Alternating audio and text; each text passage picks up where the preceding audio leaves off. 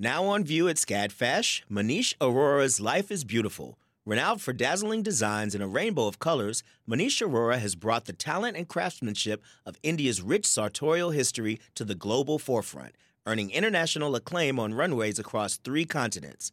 Designing in India since the 1990s, Arora's glittering garments celebrate extravagant expressions of self through varied materials, techniques, and silhouettes in a triumphant union of Western and Eastern aesthetics adapted to today's multicultural society with a touch of humor. Find out more at scadfash.org.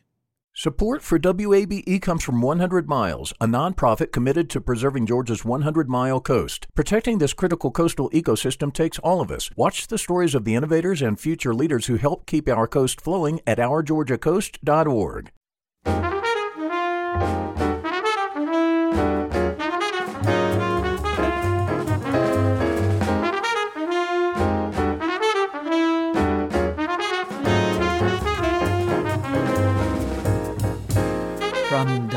WABE in Atlanta, this is City Lights. I'm Lois Reitzes. Thank you for listening. The author Kim Fay has led what her character Imogen might describe as an adventurous cosmopolitan life. The Seattle native lived in Vietnam for four years, still travels often to Southeast Asia, and wrote the award winning book Communion A Culinary Journey Through Vietnam. Later this hour, Kim Fay will tell us about her recent novel, Love and Saffron, an intergenerational story of friendship, food, and love. Plus, speaking of the arts, our series of local artists in their own words today features Travis Smith. First, fine art and cocktails make a great pairing. A new Atlanta distillery takes the idea further by bringing them together at the Distillery of Modern Art the part gallery, part distillery, and part cocktail lounge recently opened in Chamblee. Founder Seth Watson joins me now via Zoom to talk more about his new venture. Seth, welcome to City Lights. Oh, it's such a pleasure to be here, Lois. Thanks for having me. Well, it's great to have you here. And uh, tell us about your personal relationship to the visual art. So, I spent nearly 20 years in hospitality, designing and producing uh, private events all over this city, all throughout the state of Georgia, and really throughout the Southeast for most of my professional career. And our goal was really to create something I don't really like the term outside the box, but we were generally creating something that people hadn't seen before. Even if we were taking an event that was themed, we were stepping it up to make it feel like reality versus a prop. So we just spent so many years designing for other people, creating masterpiece designs that were really meant to be portable, set up for an event of 200 people, upwards of 10,000 people, and then had to break them down and then redesign something brand new for the next day. So I constantly spent time around just amazing other artists and being able to visually create something that brought people to another world, another part of the country that was representative of their ideas, sort of scribbled on a napkin, and then we had to create that reality. So I was constantly around much more talented human beings than myself, but I was able to draw inspiration from these people and lean on the community as needed. Hmm.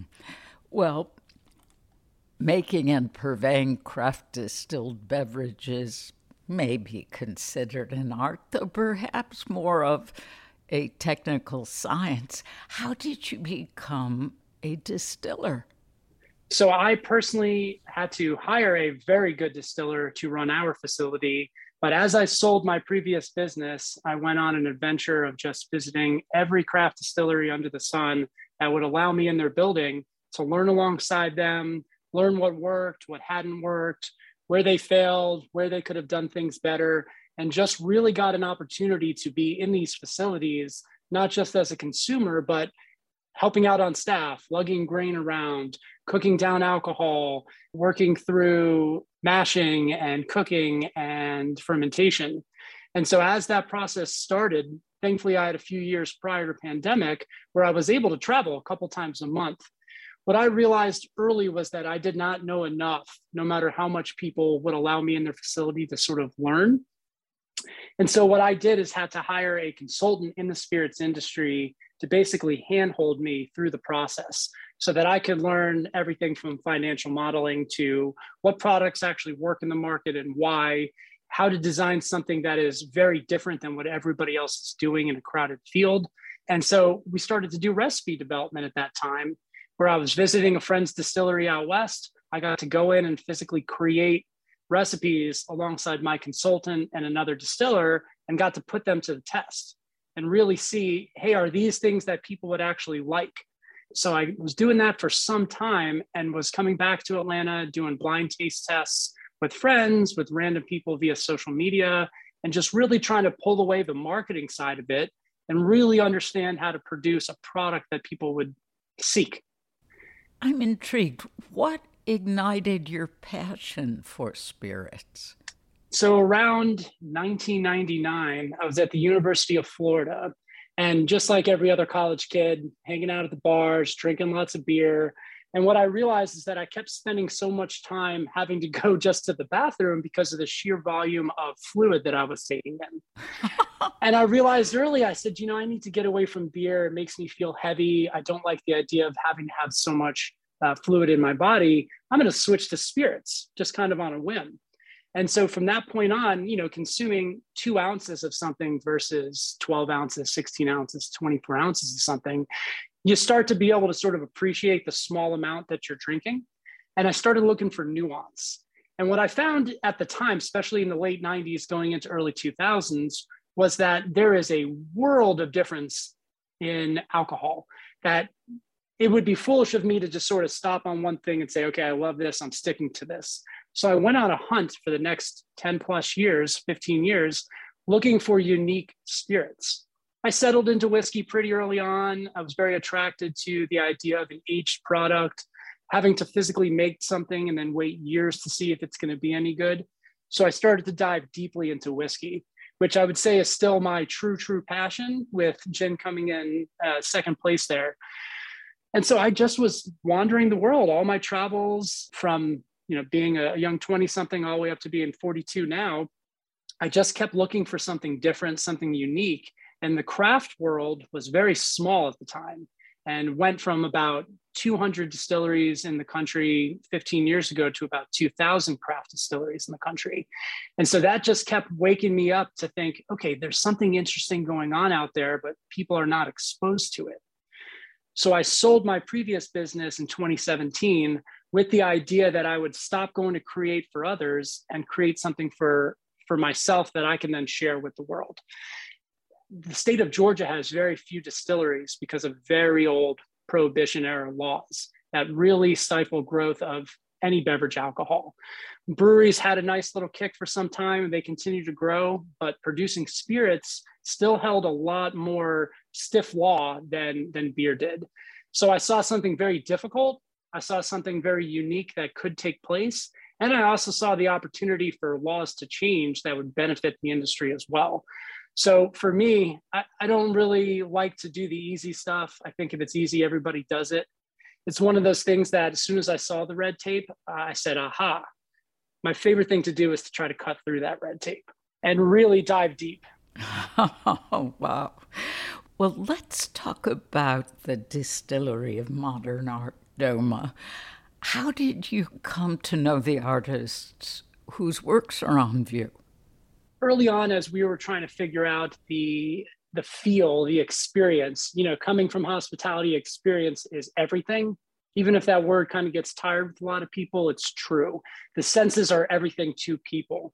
Most breweries and distilleries around the country lack a lot of that experience. They generally just have the bare minimum so that they can produce alcohol the customer experience is sort of afterthought until about the last five, six years where people started to really step it up.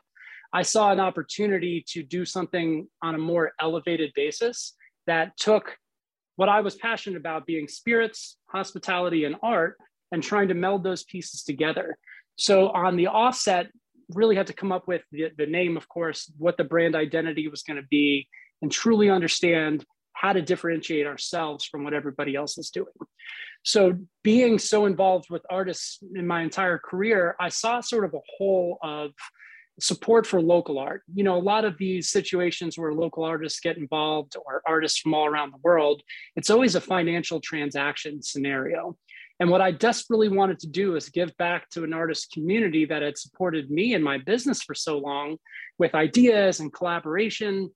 And while people talk about collaboration in a sense that you know they they're always willing to bolster other businesses. It's generally because there's something to be made from it some sort of profit. Thinking about all the galleries around the around the country and the world there is so much draw for this art into these galleries but the galleries take a awful lot of money in commission to show that artwork which i can appreciate. But when it comes to local artists if somebody has a thousand or fifteen hundred dollar painting to have to then give up that 50% to a gallerist to me it seemed solely financial and not based on the appreciation of the art and or trying to help boost their career to get them to that next level. So we thought about design. And one of the things I was desperate to do was create very unique labels. And so I just reached out to the world that I was associated with and said, look, I'm looking for seven local artists to commission a piece of artwork for me that will represent the spirit in the bottle. So I'd spent a little time recipe developing, and I was able to take those samples, meet a plethora of artists, and said, okay, here's this spirit, try it. And then I want you to create a piece of abstract artwork that represents this spirit in the bottle. So each one got an individual taste. Then they went back and, and started creating. And so what we did, we said, we need a 40 by 40 piece of canvas, again, abstract work. And the idea from that would be to then digitize that artwork. And since it's abstract, we're able to cut it down and use it on the interior of our labels, so the backside of our label which gives this awesome pop of color. Also, a really cool juxtaposition as a brown spirit bottle gets depleted, more and more of that artwork gets revealed. So, not only are we going to expose local artists to the masses, but we're also creating this very cool, unique look on the interior of our bottles. If you stare at any spirits bottle, once they're empty, they're relatively boring. They're either hard to read or there's nothing that makes you want to keep it, unless it's some giant brand that you know there's collectors out there that will definitely grab bottles just because of the name on the bottle but we wanted that art to shine through so the label itself's made from canvas the structure of the label itself is represented in trim throughout our wood in our building and then of course that artwork is prominently displayed on the inside so people can connect with those artists when they pick up a bottle and then feel that same experience as they come into our building and see that artwork displayed and so for that artwork, that's permanent fixture in our building. As we grow our product line, we'll engage with more local artists to design new, cool, very interesting art to go along with that spirit. The gallery that we have, this is something that changes out every two months. We pair two local artists that are complementary of each other in the gallery space. We charge zero commission for them to be on site. They're able to sell their, their art. It draws in a really awesome community of very different types of people and why not be able to sell cocktails while that's happening? So that art definitely came into play as this ever changing, ever interesting piece where every time you come to the distillery, or for that matter, a reason to come back to the distillery is to see something very different and then also try something very different when you're there. Hmm. If you are just joining us, this is City Lights on WABE.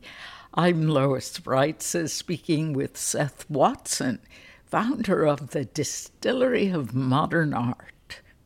Is there a submission process for the artists whose works are on view in the Doma Gallery? Absolutely. So on our website, we've got a submission form. I think as soon as this part of the industry heard that there was an opportunity to showcase, and for a lot of these artists, they may not have been in a gallery before, the floodgates kind of opened up and we've got submissions theoretically if we were to put all these people on our calendar we're looking at the next two years that are already theoretically booked because of the amount of quality modern art for local artists in this town. So we've got just a, a field day worth of, uh, of, of great artists that we're going to be able to represent in that gallery. Recently, you said in an interview that you associate the subjectivity of art with the subjectivity of spirits. How is tasting a craft beverage like taking in a piece of art? That's a question I get very frequently. And it's, I, stand by that statement with such passion because you could take a $3,000 bottle of whiskey and pour it for somebody. And because they're aware that that is a $3,000 bottle of whiskey, they're going to drink it. Whether they like it or not, they're going to think in their mind, I'm supposed to like this because it's so expensive. So when we were working through our trials and our recipe development, I was stripping away that marketing and I was pouring $200 bottles of whiskey and $12 bottles of whiskey. And this gave people the opportunity to actually taste something without any sort of notion of what it was supposed to be. And so I lined up the most expensive, the least expensive, and never did the most expensive whiskey ever win in a blind taste test, solely because that marketing was stripped down. Somebody can go look at a piece of fine art and two people standing next to each other. Somebody might see it, spend time just sort of staring into the colors. And the simplest thing can happen. Someone can say, Well, that doesn't make sense to me. I don't like it. The person next to them may simply think, This is the best piece of artwork that I've ever experienced. And so when I say that subjectivity, that's the same with spirits. I think palates are different. I think the way that people view things are always different. And that's kind of the beauty of culture in general is while, yeah, you want to appeal to the masses, but you're trying to create something, whether it be, you know, art in any form or a alcohol beverage, that you're sort of invoking something from that person.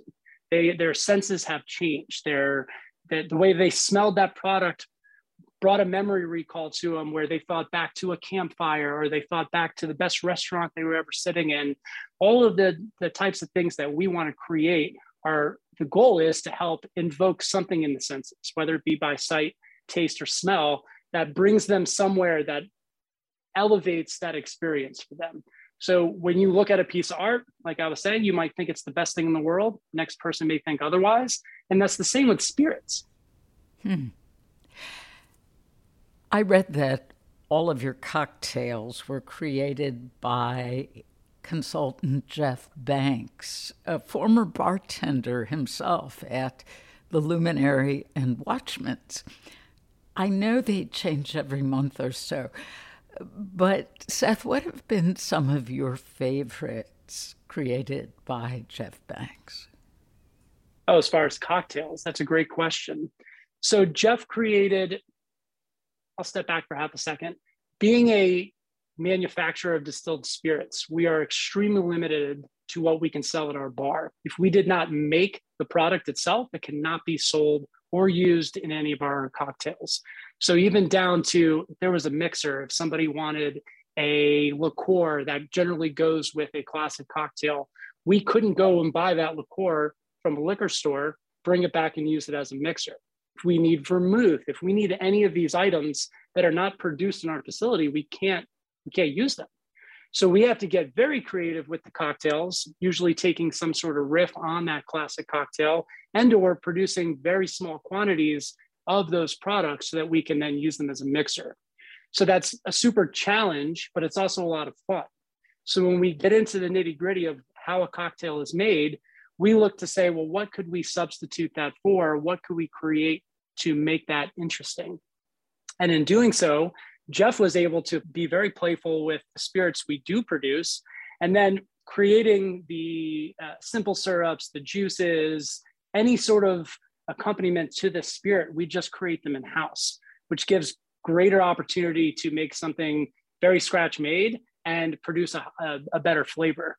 So a lot of questions we get at the bar specifically is, oh, well, is that a really sweet drink or uh, is that very tart? most people are very used to pre-made mixes of any sort that are heavy in sugar heavy in, in artificial flavoring like lime and or lemon and they have a bad association with that type of drink but because we make all of those products fresh and on site we're able to introduce these things to people where they are generally standoffish of a particular flavor until they've tried the real thing. And then you get a lot of people who come around to it. So something like our New York sour, it's a play on a, on a whiskey sour, but we make that cherry juice. It's not some heavily sugared other product. We make a espresso martini. And of course, we make that coffee syrup in house. So we're brewing fresh coffee, we're grinding fresh beans to use as a, a garnish, and we use oat milk instead of any other sort of dairy. This gives this richness and, and I would just say the word awesome because it's true word to these cocktails that are very, very different. So I would say the NYC sour, our espresso martini, and our play on the margarita, where we use our vodka, which has just got an awesome bell pepper syrup that we, of course, make in house. It gives this not a spiciness from the green pepper, but this very fresh vegetal taste with our vodka and ginger beer. That's just incredible. Mm, there's so much vocabulary to take in. so I learned that there are plans for Doma to have an herb garden, and you'd like for guests to pull their own botanicals for beverages. Tell us how you'd like guests to interact with the garden. One of the most important pieces of a distillery is that customer experience. We purposely built this building where every part of our production facility is in view. We encased it all in glass. From the bar, you can stare directly into our still room where you see a gorgeous 500 gallon pot still and an amazing 30 foot column still. Both these things produce alcohol. They can be used interchangeably, so to speak. One's more of a workhorse, one's more of a set it and forget it style all of that production area is meant to just invoke something. You'll see our distiller through our gallery. You'll just see his hands in the lab creating something. So there's this live art piece to it. You get the smell of cooking grains throughout the building. And you get this visual of seeing all these pieces that make this distillery work. When it comes to the cocktail and the experience, it's okay to go out and buy all these herbs from a wholesaler and then just have them available and keep them in a walk-in cooler and just have them as needed. But the ability to one grow those things organically on site means on a daily basis we're not waiting for some delivery. We're going out into the garden physically pulling the mint physically pulling the rosemary pulling all those items that we created right there and pulling them directly into our bar. When it comes to the botanicals any part of the uh, botanicals that we use for our gins, the goal will be to grow a lot of it on site. We will not be able to grow enough for production purposes. But when you come in for a tour and you're learning about a spirit, what better way than to physically put those items in somebody's hands that they can smell, taste, and understand how that turns into a spirit when it's all said and done. So that physical experience of being in the facility and understanding it, and sometimes probably not understanding it, it is easy for someone to take an item and put it in their hands, smell them and taste them and understand, and then try that spirit that they were used to make. It gives somebody all of that that senses of experience. And so we want to draw them in for that. Continuing the Doma experience, what kind of live events do you have in mind?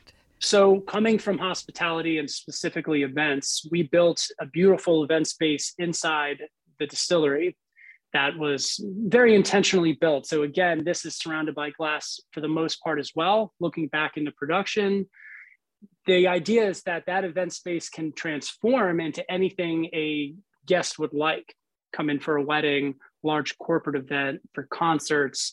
For us personally to do events in this space, we of course love art in all of its forms. So performance art, we have already had a comedy night in there, which is you know pretty typical for a facility like this. It's a good draw to bring people in. It's awesome to be able to be in a space where cocktails are being made right behind you, and a really sizable room for the space to grow with depending on the, the act at that night. We also do a series already called Cocktails and Conversations, where we draw in some sort of unique person from the community We've already done something with Atlanta City Council. We've done it with my distiller. Our current exhibition featuring Dexter Vines and George Jeanty, very, very well known comic book artists, are currently on the walls in the distillery on display. We just had cocktails and conversation session with them. And somebody walked away with an awesome raffle of that live drawing. And so the whole idea is that you get some good cocktails, you meet these people in a very intimate space, and it's a lot of Q&A. So they'll tell their life stories, how they came to the art.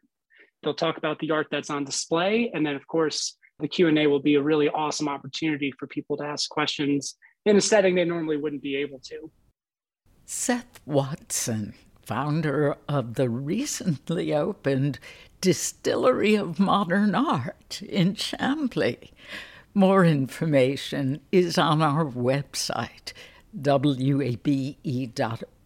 slash citylights. In a moment, author Kim Fay tells us about her recent novel, Love and Saffron. Amplifying Atlanta, this is WABE. The field of mental health counseling is growing rapidly, and Richmont Graduate University can equip you with everything you need as a licensed professional counselor while integrating your faith into your clinical practice. Programs are offered in Atlanta, Chattanooga, and online. Apply today at richmont.edu. That's R I C H M O N T.edu. You love free, and at Ameris Bank, so do we. That's why we're proud to offer worry free, hassle free Ameris Bank free checking. Manage your money your way with convenient access to digital, mobile, and telephone banking, all with no monthly service fee or minimum balance requirements. At Ameris Bank, we're with you. For more information or to open an account, visit our local bankers in person or online at amerisbank.com slash free checking. Other fees such as overdraft fees may apply. Ameris Bank, member FDIC, equal housing lender. This is City Lights on WABE. I'm Lois Reitzes. Thank you for listening. The author Kim Fay has led what her character Imogen might describe as an adventurous, cosmopolitan life.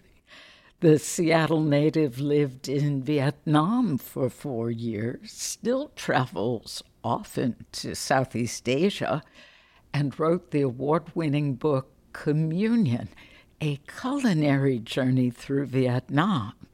Her new novel is Love and Saffron. The story takes place between October 1962 and August 1966, roughly four years. And over the course of those four years, we see a friendship develop between Joan, a young woman who lives in Los Angeles, and Imogen, or Immy, an older woman in Washington State who writes a column about the outdoors for Northwest Home and Life magazine.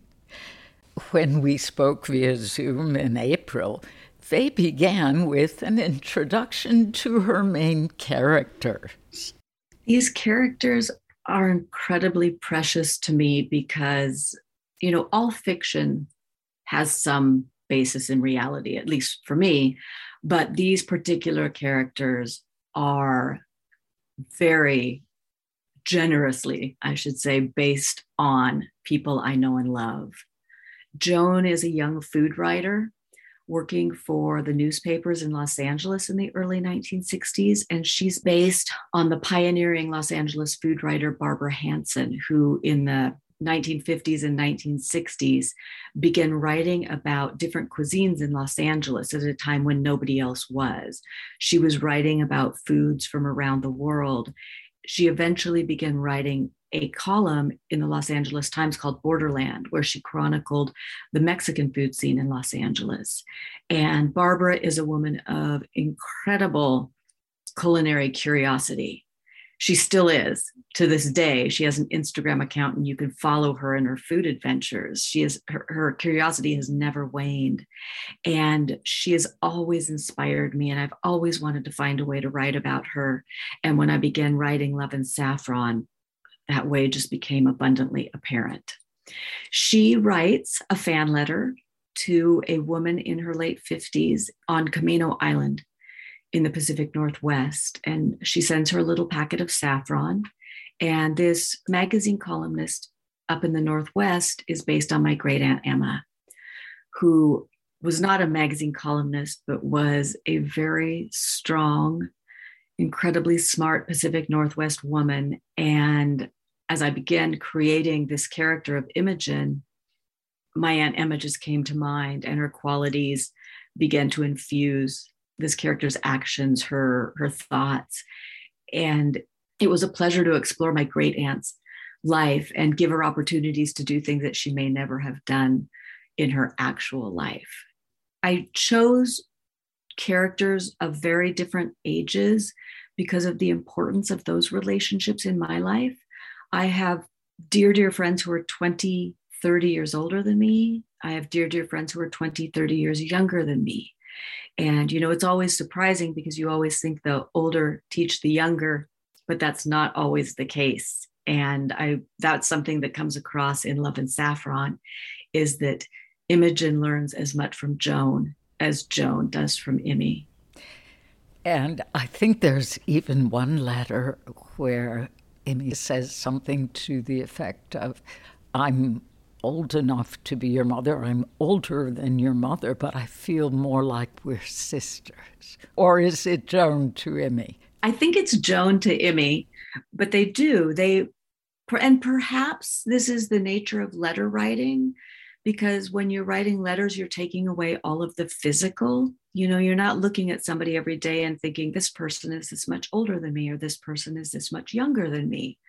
You're writing from your heart and there are a lot of places in our heart that are very timeless or very universal and those are the connections that the women make in their letters which enables them to feel more like very close sisters as opposed to you know two women with extreme age difference between them i'm glad you brought up the letters the book is subtitled a novel of friendship food and love it's also a celebration of magazines, newspapers, and above all, letters.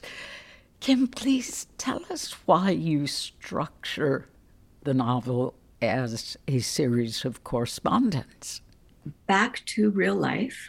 Um, well, first of all, I just love letters. I'm old enough to have spent my entire childhood up through my 20s communicating with people through letters, whether it was pen pals when I was younger, letters to my grandparents.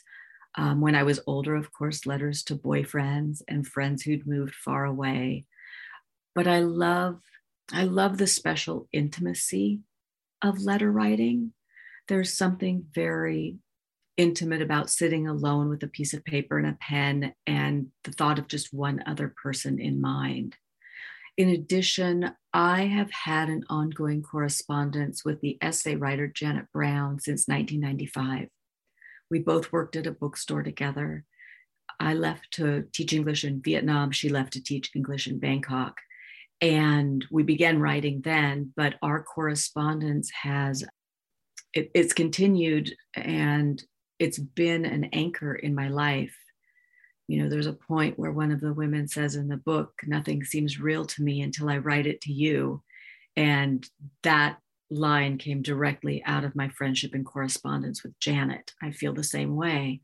When i get really busy my life gets a little vague. I need to make sure that i write to janet and then i you know i can anchor myself and bring myself back to earth. And so all of those things influenced writing a book in letters. And when i began writing in the letter format it just felt so natural. And that's how the book flowed out.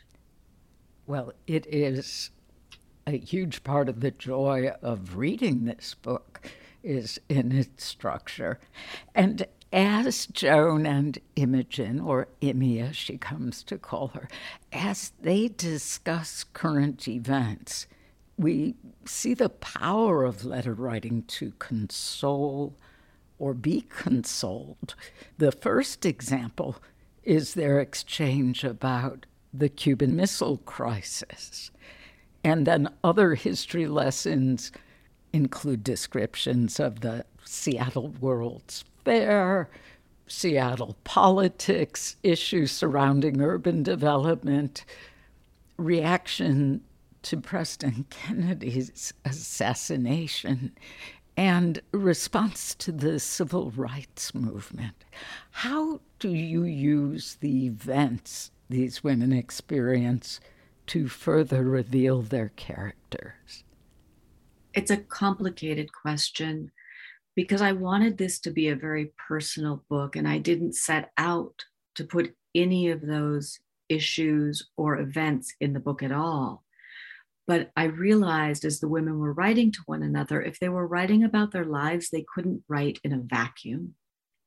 And then I had to really think what during this time period would be on these women's radar. Because it depends. Do you read a newspaper every day? Are you a radio listener? Do you get your information from Time magazine? You know, it's not instant gratification of the internet now where we are all bombarded with every bit of news.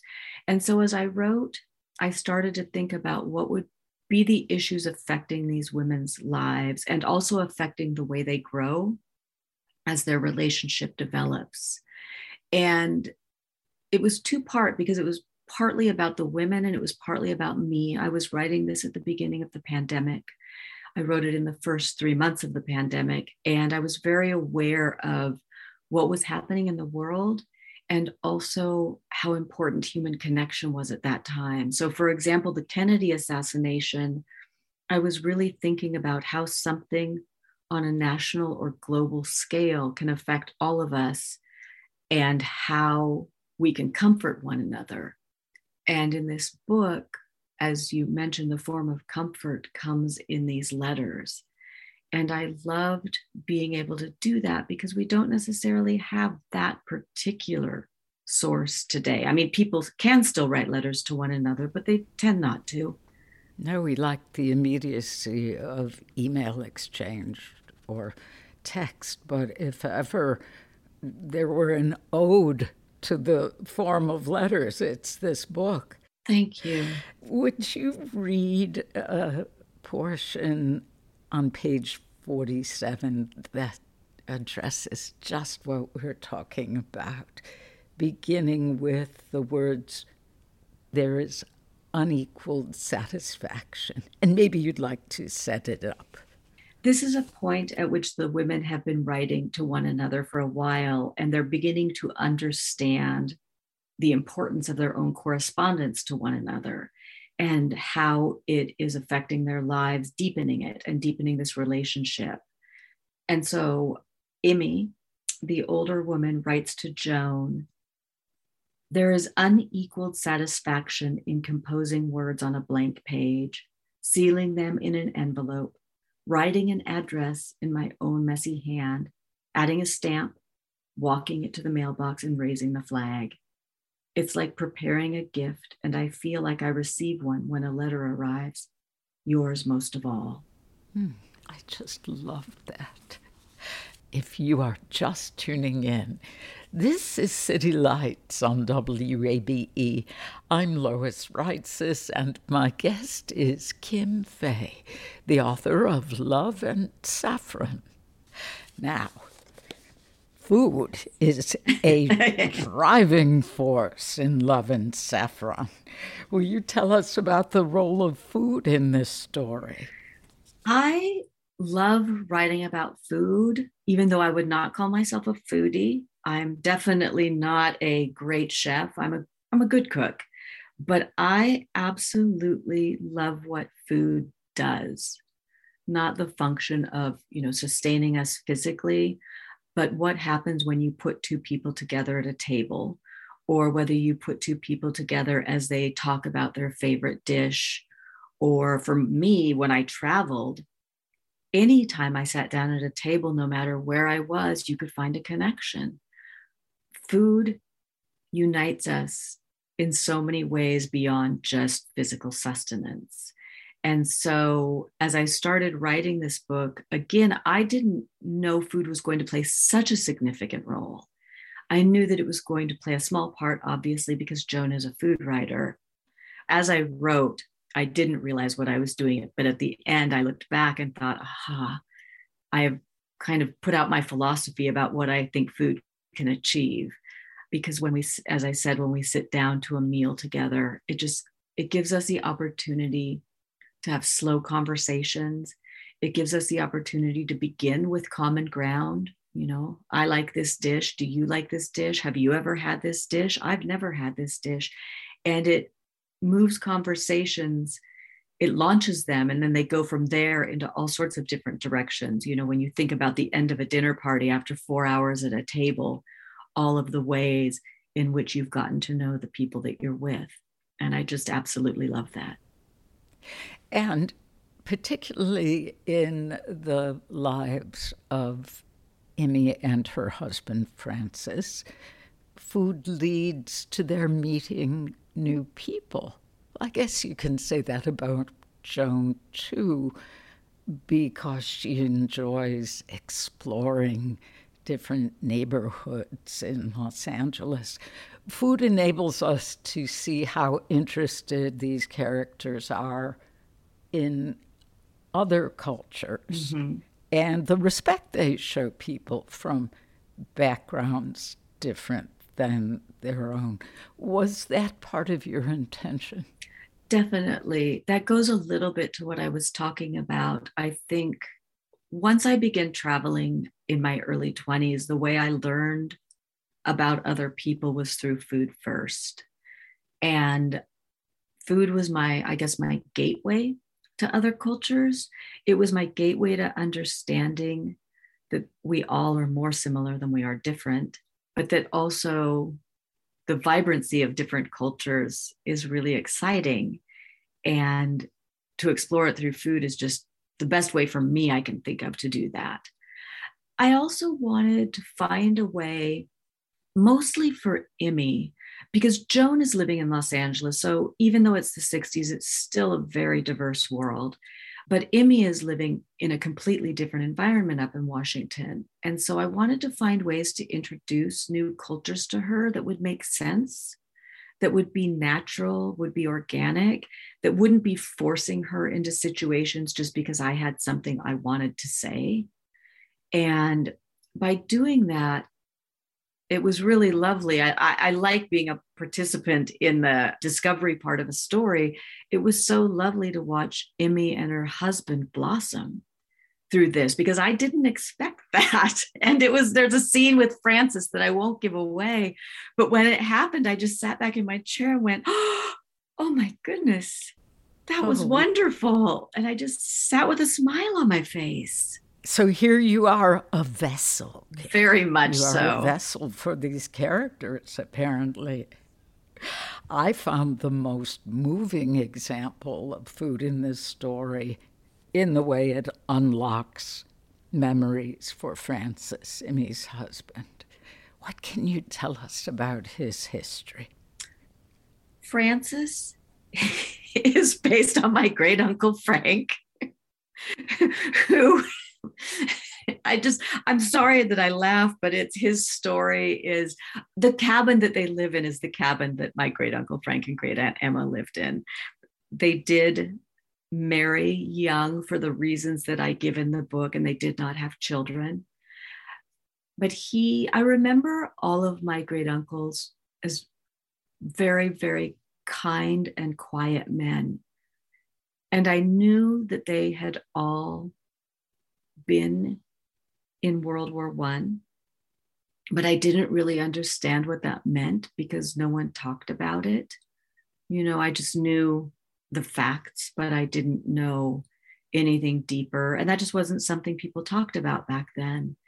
And so they were so lovely. And my Uncle Frank was such a lovely man that when I wrote this book, I wanted to give him an opportunity to open up and to heal. And I don't know if he ever had that opportunity in life. You know, he was, I was very young when he passed, but I thought if I could do that in this book for him, I don't know, it just, it, it felt like the right thing to do. Yes, Francis fought in France. He was mm-hmm. part of the Somme and has what we would now call PTSD shell shock, is yes. how they described it back then. What does the saffron do for him? without giving too much away, the saffron brings back a good memory from that time. You know, obviously, it was a time of war and it was a time of very, well, all war is brutal, but it was a very brutal time without any way of kind of healing from it afterward. And so the saffron brings back probably one of the only good memories he has from that time. And by doing that, it allows him to begin to open himself up in new ways. Yes. I noticed that the word love appears the first time in Joan's letter dated January 4th. She writes, My dear and beloved friend Imogen. So this is less than a year and a half from their first exchange. Yes. Will you talk about the way in which Emmy and Joan sign off their letters, sort of the crescendo that builds? This book was written very organically, but there were a couple techniques I would say that I used to show both the development of their characters and the development of their relationship. You know for their characters i use things you know it's very subtle but the way i use contractions in their writing to show a more casual or a more more restrained.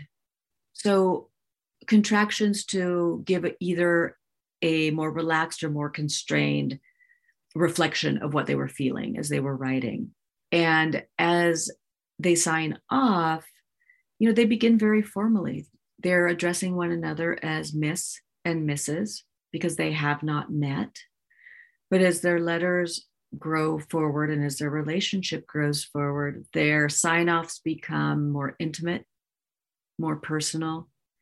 And you can look at the flow of their sign offs to see where they are in the development of their relationship. Author Kim Fay more information about her recent novel, Love and Saffron, is on our website, wabe.org slash citylights. Coming up, our series of local artists in their own words, speaking of the arts. Today, featuring Travis Smith, amplifying Atlanta this is 90.1 WABE.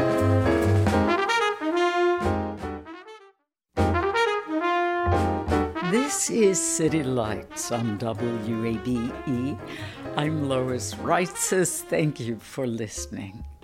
It's time now for our segment Speaking of the Arts where we hear some of Atlanta's creative artists in their own words.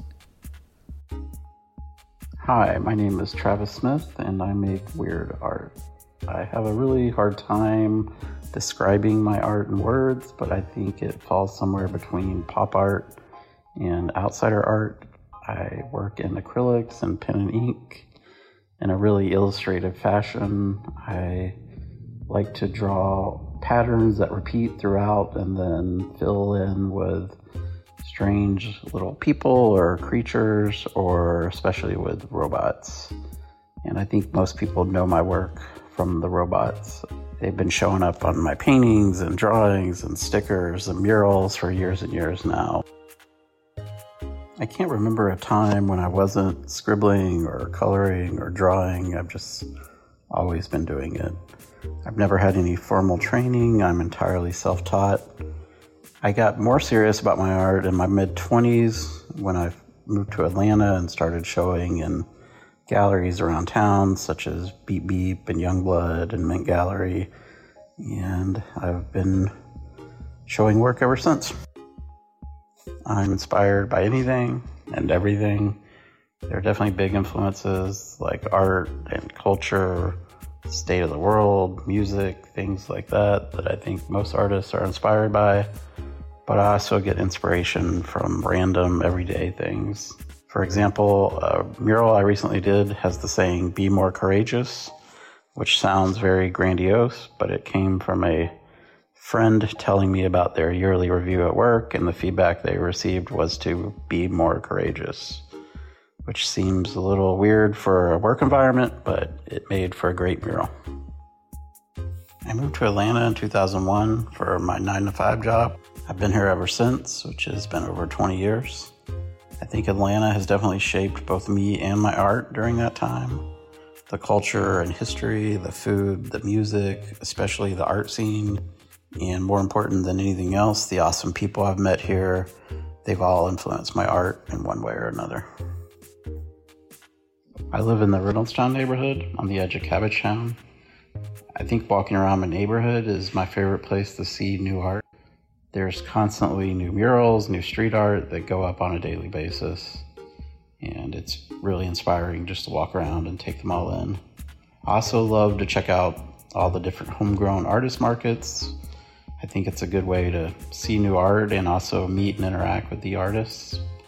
Finally, I love that we have great museums like the High and the Contemporary here.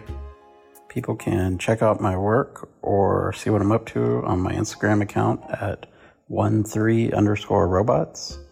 I also take part in the Drink and Doodle events at ABV Gallery on a pretty regular basis. It's a good chance to see artists draw live. And finally, you can see my latest mural on Carroll Street in Cabbagetown. It's the Be More Courageous one. I did it as part of the Stack Square project, which is a curated rotation of murals that get changed every six months artist Travis Smith and our series Speaking of the Arts. More information about Smith's work is on our website, wabe.org. You've been listening to City Lights, our daily exploration of arts and culture. Tomorrow at 11 a.m., we'll hear about the Essential Theater Play Festival from their founding artistic director, Peter Hardy, and one of this year's featured playwrights, John Mabie.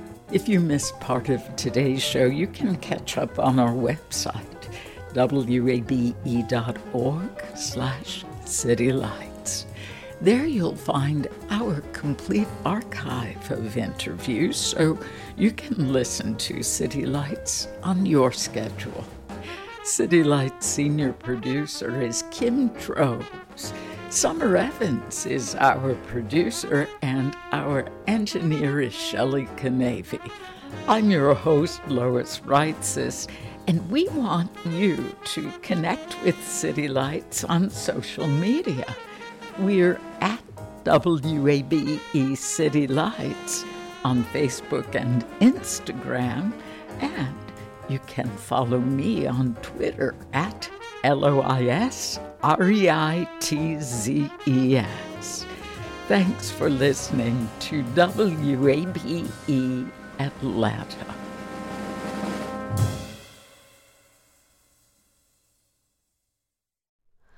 Hi, it's Terry Gross, the host of Fresh Air.